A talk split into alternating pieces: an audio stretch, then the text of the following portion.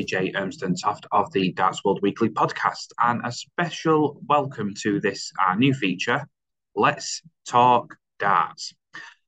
Back in December 2023, it was the Darts World Championships at the Ally Pally, and 30 years on from the inaugural PDC World Championships, which we heavily featured in the magazine.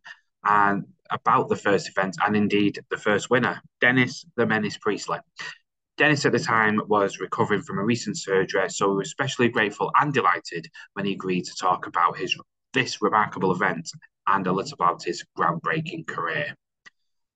For more exclusive interviews and original content, like and subscribe the YouTube channel. Over to the interview.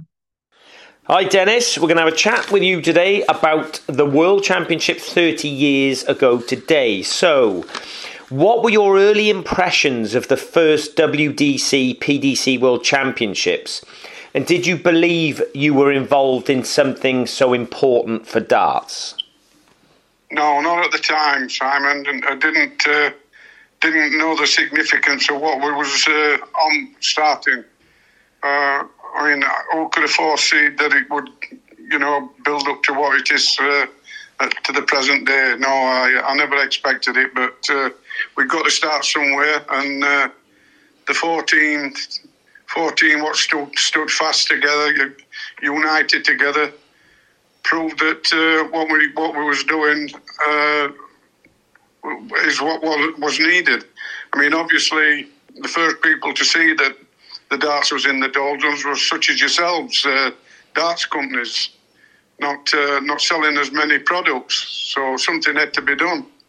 Yeah, and was there any extra pressure due to the controversy of the split? Um, and what was your view back then? Well, I mean, I went into it not expecting to to to win it. To be honest, my form I'd not put I'd not put a lot of effort in prior to it, and my form wasn't great. Uh, but I just got better and better as it went on. And uh, I mean, obviously, it was a new venue. Uh, I, I, wouldn't say it was it was seedy, but it was it was low ceiling, smoky atmosphere, uh, and we, we were struggling to put dirt bums on seats the very first off. We were giving tickets away. Now they they can't buy them for love nor money. Yeah, but did you feel any extra pressure because it was the first year since the split? No, no, I didn't at all. I, I, I just used, I mean, going back 30 years, 30 years younger, and I'm, I'm like 43, 44. I mean, I'd, I'd seen most things happening, and it was just. I just took it as it came, Simon. Oh, brilliant. So, having played in both, do you prefer the group stage or the single knockout of later years? Well, I mean, we we had to introduce the group stage because we were struggling to to get enough players. So, I mean, eight groups of three was was, was probably a good idea. Um, probably came it, the idea came up from probably Tommy Cox and Dick Allix. Uh, and it, it, meant that we could play, you know, five games to win it, same as the old embassy. Uh, you know, we played two group games, then we played a quarter final, semi, and a final. So that got us just five games. Uh, airtime as well. We got to we got to uh, you know fill the airtime up what Sky was giving us. What do you what would you prefer though, straight or group? I, I would I would prefer straight knockout. Okay, fair enough. And it, you, because you came through that group very strongly, didn't you? But your your game with Jockey was a belter. Um, what were your memories of that game? Well, it, I had great memories of it, and, and didn't realise how good a game it was until I did an interview the other day, uh, last week, and uh, the averages was nearly ninety-five, which I mean, then thirty years ago was a good average. Um, it's I mean, not a jo- bad average now, Den. No, I mean, Jockey set it off. Um, I don't know if I had the first throw at uh, a 140 and Jockey followed with a 180. They were the very two first two uh, throws to the board 140, 180. Wow. And then your quarter and semi final was solid with a win over Evison, being tough looking. Um, did, were they comfortable though? Well, the, the, looking back of them, yeah, yes. Um, there was, there was comfortable. Peter Evison actually, uh, he was the only one to shoot an average better than what I had all, all week. I think he had a he had a 97 average when he won his game uh, prior to playing me. So he will probably form form player. Yeah. And then obviously your thoughts and expectations before taking on Phil Taylor. Well, I'd, I'd no, I'd no scarred mind at that uh, particular time. You know, I'd, I'd been beating him more or less every time I played him. He only got the better of me after after 95, 96. And, uh, and prior to that, I was a lot better than Phil. And so, so then the final scoreboard, because it was one way, it, effectively it was one way. Then, really, you you outplayed him. Yes, totally outplayed him. Um, but I, I, I didn't realise how, how good we'd actually played. That, I think that was a ninety, a ninety-four average in final. Yeah, so that was above that was above what the Lakeside ever has been because that was like 92s winning that, wasn't it? Yeah.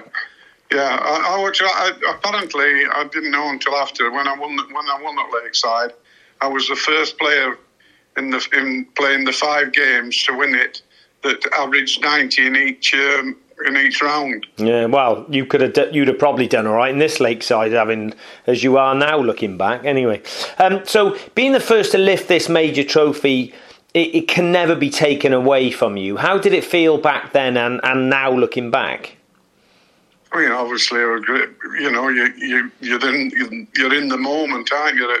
When it happens, it was it was obviously a, a, a great feeling, you know, to have won to have won so convincingly. Looking back of it, um, yeah, the significance of it's uh, mind blowing when when you think how it's progressed since. Yeah, oh, unbelievable. And and looking back then, have you got a favourite moment and memory? From the whole 30 after over the 30 years? Uh, from from that particular final. Well, no, just just overall, really. I guess have you got when you look back, you know, what's your kind of favourite memory of the whole 30 years? Well, I always uh, when people ask me, Simon, I'm not saying it because it's Winmau World Masters. But that's the finest game of darts I ever played when I won the Winmau World Masters. Who was that against? Um, I beat Gregory in the final and uh, Warriner in semi final. But but the whole tournament from the floor all the way through. I, I don't know how, how, many times I played. Yeah, it was it was starting on the floor and then uh, finishing the next day. The last eight went back, I do believe. Yeah. Yeah. Next, well, that's brilliant. Uh, I mean, because you always said it was the toughest one to win. Well, it wasn't only that. I mean, I played absolutely out of my skin. I, I had a 35 point something average against Alan Warriner and just short of 35 average uh, against um, Gregory in the final. And, uh, that is tremendous. And I, I, I, did get a chance to see it uh, on, you know, on, on video type of thing, and uh, there wasn't a game went above 15 darts until the, the, the, the very last leg where I where I hit double eight. So when you're when you're in a game playing that well, are you just in your flow? Are you just absorbed? You, have you just got no real consciousness? What what's the feeling? I give it in a nutshell. When I was at my best, I, I, I could block everything out and concentrate. It was concentration. I mean, I'd love to play like Luke Humphries and uh, Michael Smith, but it, it, just wasn't possible for me. So my game was all about mental uh, strength and concentration.